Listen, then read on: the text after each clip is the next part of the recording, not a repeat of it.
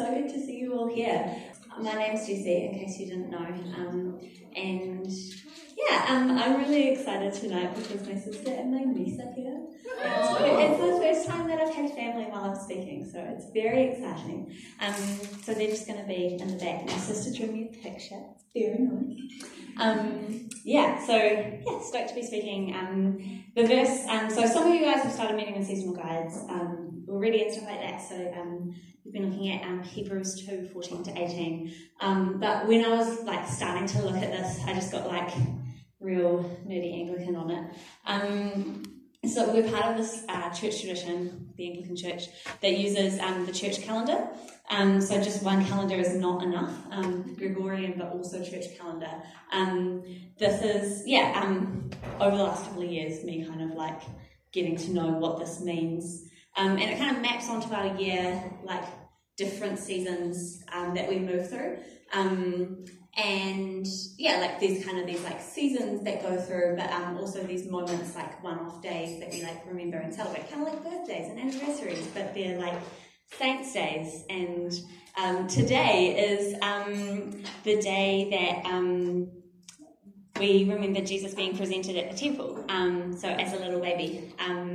Um, so that's not happening in Hebrews, obviously. But um, yeah, so as I kind of like looked at that, I looked at some of the other verses that are listed for today, because we have this great thing also called the lectionary, just getting like a download of Anglican info admin. Um, but um, yeah, it's it, it's pretty much just a Bible reading plan. Um, but they've done like a little bit of work for you and kind of like drawing some verses together that kind of speak to one another.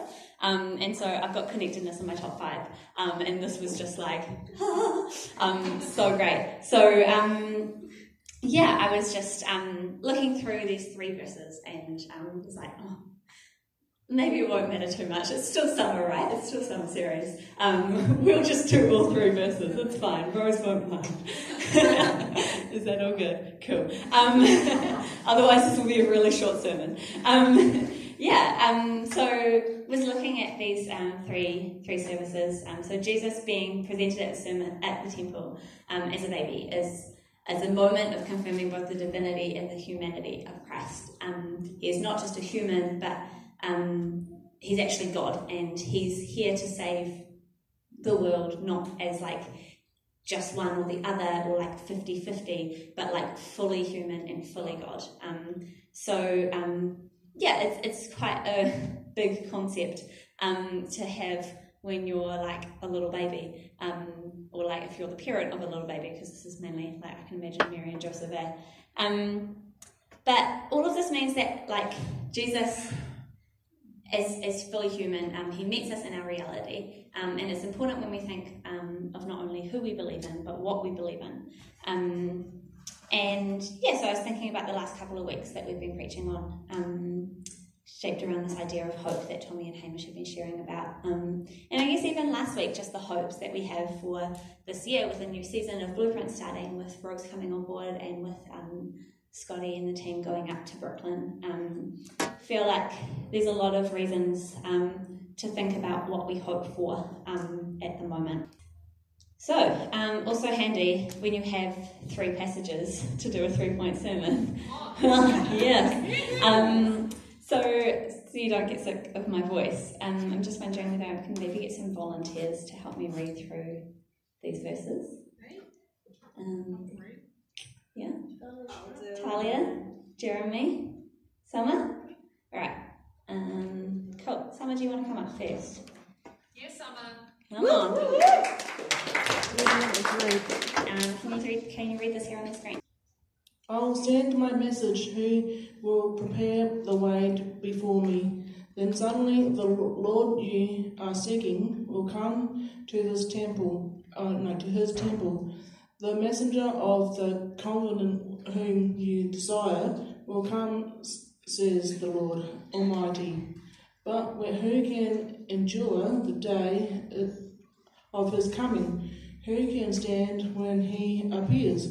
For he will be like a refiner's fire of launderer's soap.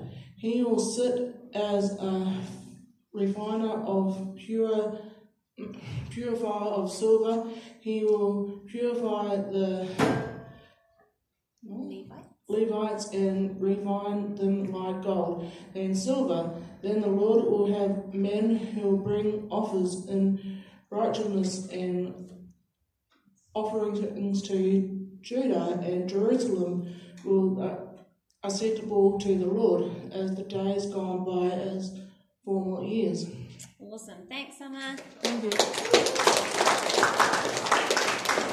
So that's um, Malachi 3 1 to 4. Um, who's feeling ready for a long passage? Talia. Thank you. Uh, this is Luke 2 22 to 40. Just nice. Thanks. You know what? You can. Um, It's okay, I can read. no, you can't. I was going to say you can cut this part out, but no, you can't. so I thought you were saying, no, you can't read. no, you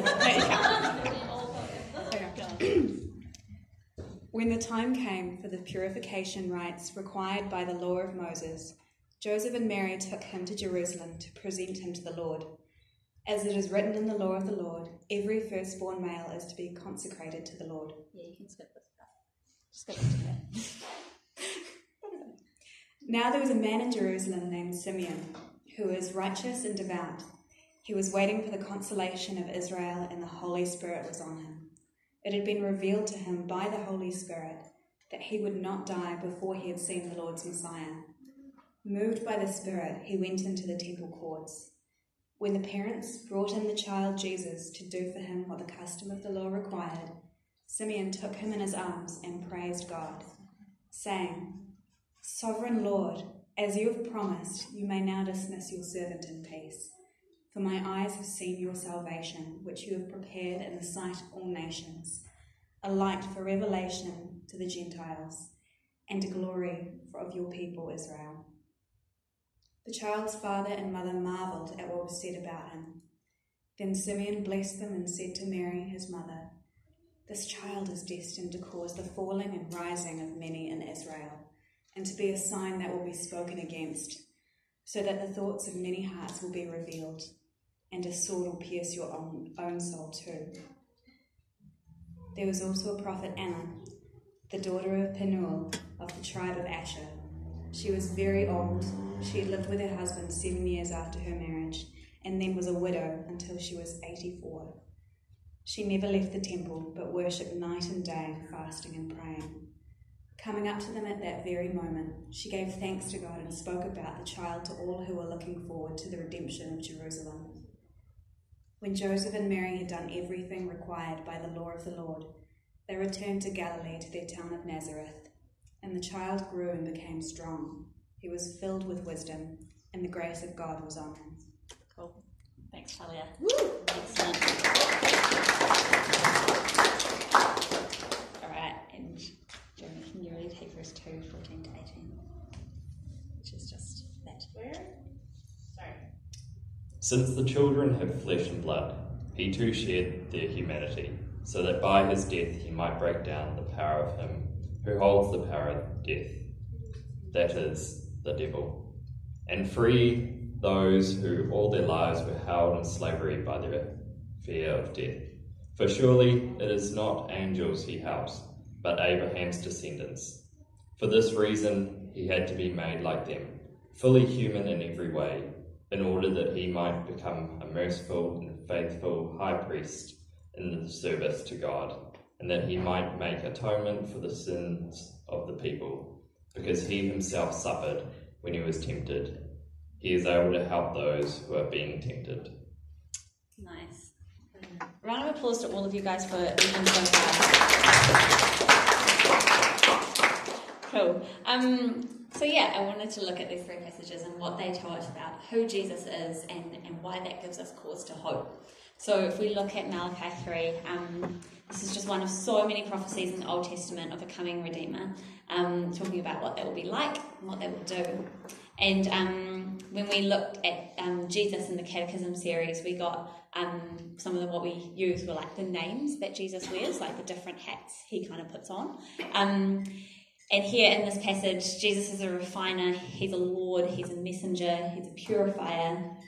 Um, there's a definite sense here that it's not a soft promise and that things will just be fine if you continue vaguely how you're going. Um, it's a little bit, yeah, terrifying. Um, but um, it also makes a point of saying that the offerings um, will be acceptable once these cleans will happen, and there's kind of this sense of like a returning to right, like the right way of living.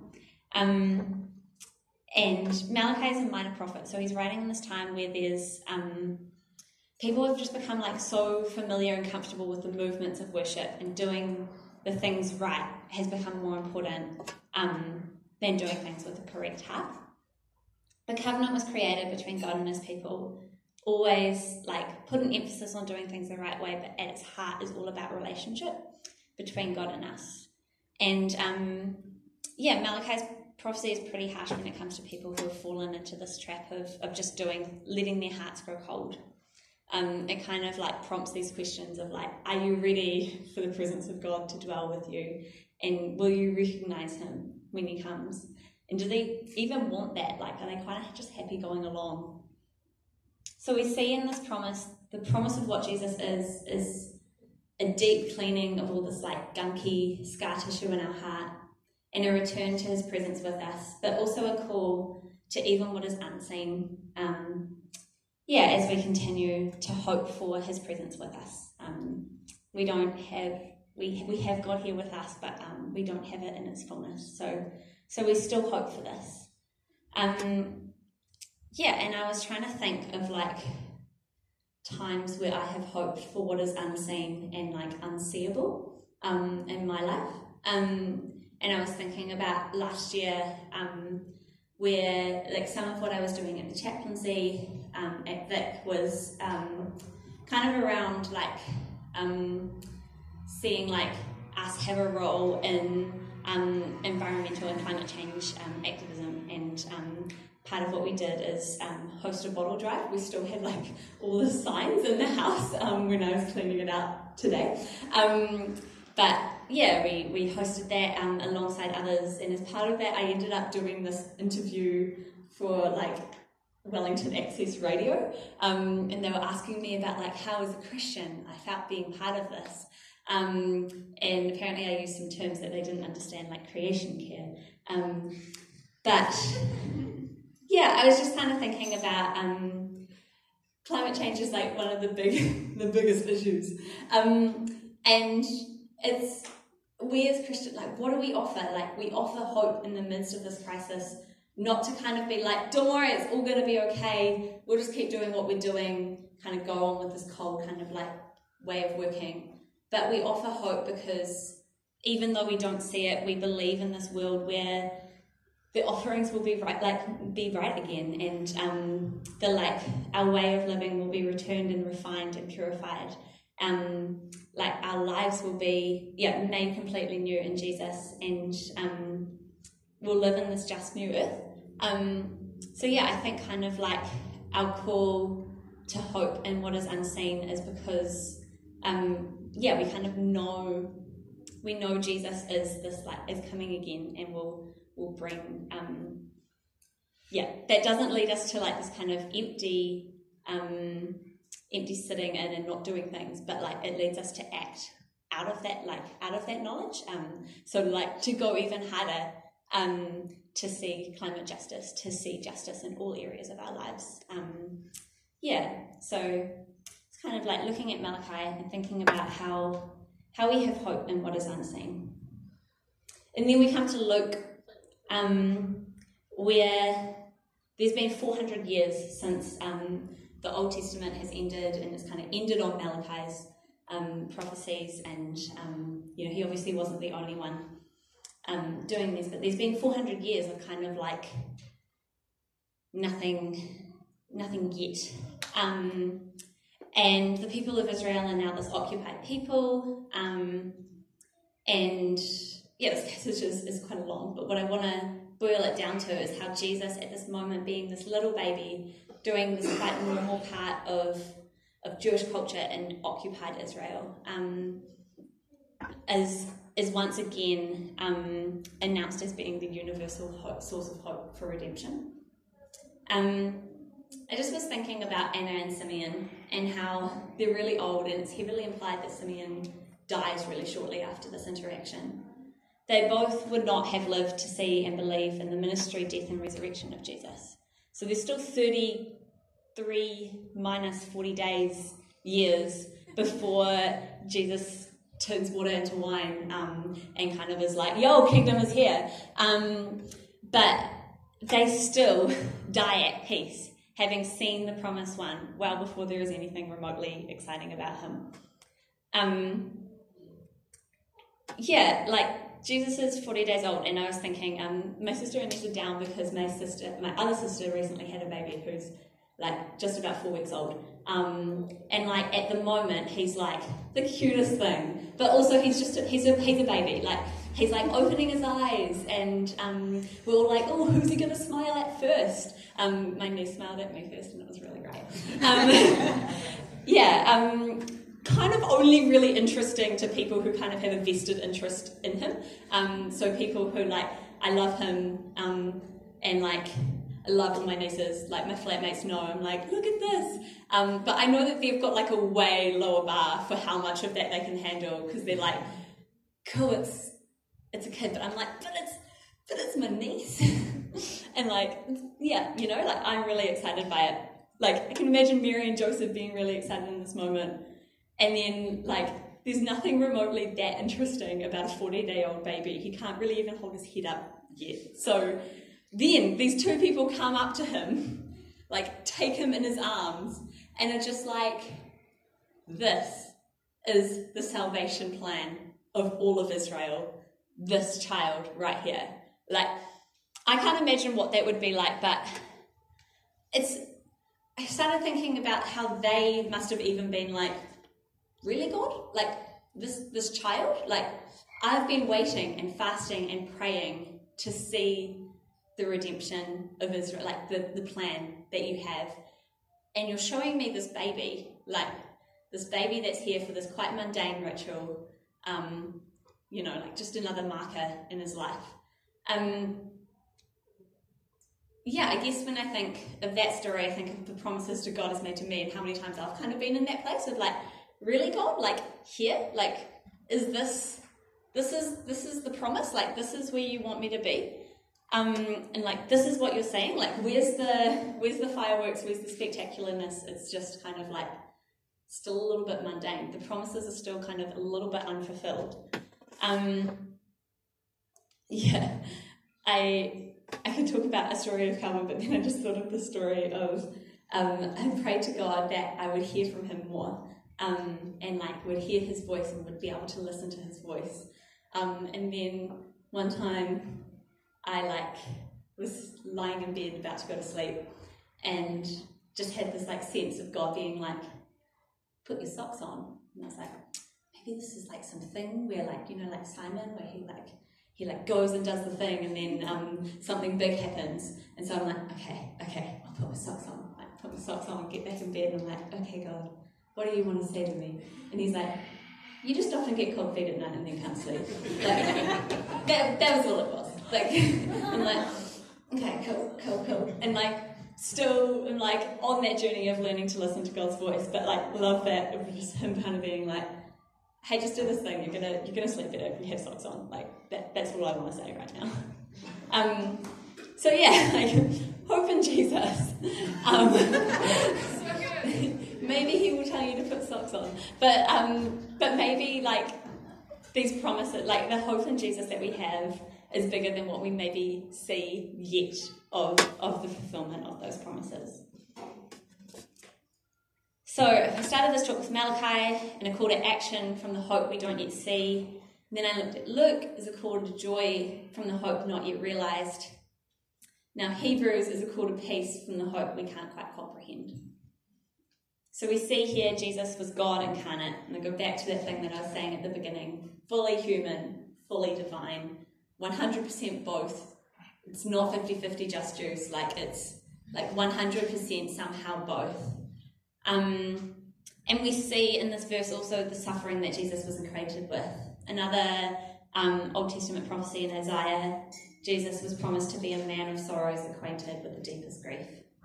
And it's sometimes really hard to reconcile this image of a dusty Middle Eastern man who is acquainted with the deepest of sorrows, with the God of the universe who like created the world that we live in and everything in it. Um, it's kind of easy to edge off one or the other image to do what we must, um, like to, to try and reconcile it in our heads rather than sitting in this like kind of almost like I don't know. The more I think about it, like I tried to write an, I did write an essay on it last year, and the more that I thought about it, the more like tied up in knots I got about how to explain it and how to how to comprehend this. I just like again, it's kind of like encountering the mystery of Jesus is is to not being able to fully understand this, and yeah, I guess kind of also thinking about how we hold hope and struggle and pain. And Tommy talked really well about this a couple of weeks ago. Um, and and this verse talks about like how Jesus being fully human is kind of like this reason for hope. And I'm like, so thinking about that, um, I just had this image of seeing Jesus like at the at the right hand of the Father, and I was like, oh right, that's right he's there, he's there, he's made it through. He is acquainted with all these struggles and yet is still um, is still seated at the right hand of, my fa- the, of the Father. And I think about the hardest places to have hope and the hardest situations to believe there is a way through, we can look to Jesus as as the one who who knows that and is still there. Um, yeah, there's another name that he's called in this verse, which is merciful high priest. Um, we're told that Jesus is bringing a request to God on our behalf. And this is Jesus and his humanity and divinity together, certain that he will be there in the midst of all this, even in all our uncertainty and all our inability to comprehend it. Um, I went travelling for a little bit um, over like November, December, and um, I was kind of like traveling by myself. But when I say that, I like actually ended up staying pretty much the whole time with friends and family. Um, there, there was like very little time when I was actually truly by myself. Um, but I still had this really big fear when I went over um, because I was kind of doing like traveling by myself. I was like, oh, like what if I get sad? Like what if I like feel a bit stink about not being here with someone else and not being able to like kind of share this moment with someone?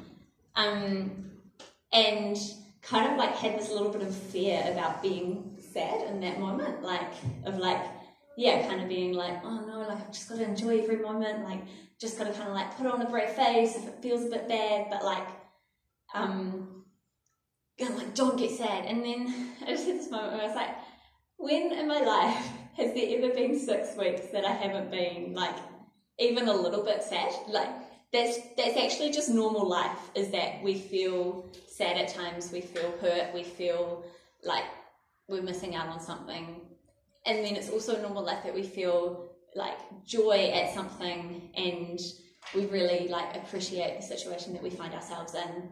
Um, and I started thinking and being like, well, maybe I just need to learn how to give these emotions over to God instead of just running away from that feeling of being like scared or being anything. Knowing that like Jesus felt sad, like he wept and Jesus felt angry and Jesus also laughed with his friends and um yeah, I think when we make ourselves vulnerable to to God um, kind of like meeting us in even the emotions that we feel a bit yucky about, um, I think we begin to kind of encounter this hope that um, I so wish I believed more in. yeah, so finally having got into the content Rose asked me to talk about. Um, we see that hope in Jesus is hope for the unseen, the unfulfilled, and the uncertain. Most of last year, I was reading this book called Surprised by Hope by Tom Wright. um, is great, but it wasn't really what I thought it was about. I kind of picked it up in this idea of like that it would kind of give me some like a boost in the things that I was already hoping for um, in my own life. But to be honest, I don't think Tom Wright really cares too much about my life. Um, like partly because he's never met me and he lives in like England, so you know probably never will. Um, but partly because he cares about things that are so much more important than like the things that I am hoping for. I think, um, you know, his the end part of the book. I haven't actually finished it. The end part of the book, though, like the last section, which is where I'm up to. Um, it's a long conclusion. He's a wordy writer. Um, he kind of talks about like hope as like bringing beauty, justice, and the knowledge of Jesus to earth. And I kind of had this moment of feeling like a little bit like, oh, I hope that my friends like me by the end of the year. Like, you know, like it's just like a little different scale, right? Um, and I think God cares so much about me bringing those things to Him. But I think He also wants me to care about bringing beauty, justice, and the knowledge of Jesus to the world. So I started asking myself, what could be the most difficult things to hope in in this world today, even when the end result is unseen or the promise is unfulfilled or the the like feelings and the like the way that um, is going to leave me is a bit uncertain. Um, yeah, what things could I start doing even though they were scary and not safe decisions? Um, going to invite the worship team up and their mistress walked out. So, I'll grab, yeah, keys. Um, yeah, I guess those kind of the questions that I want to leave you with as well. Um, if hope in Jesus is hope for the unseen, the unfulfilled, and the uncertain, then what are the things that God wants you to hope in? Um, what's the scariest thing you can think of to hope in? Um, the only way this can be sustained is in a God who is fully human and fully divine. Um, the only way that we can like hope for things as great as the climate crisis that we find ourselves in is because we have a God who created this earth and has a plan that is as yet unfulfilled. Um, and the only way that we can, yeah, still still believe and hope in the midst of suffering and uncertainty um, is because we have a God who has been there and has been has suffered and yeah um, maybe if um, we just stand and get ready to worship but ponder on those questions um, and think about maybe for this year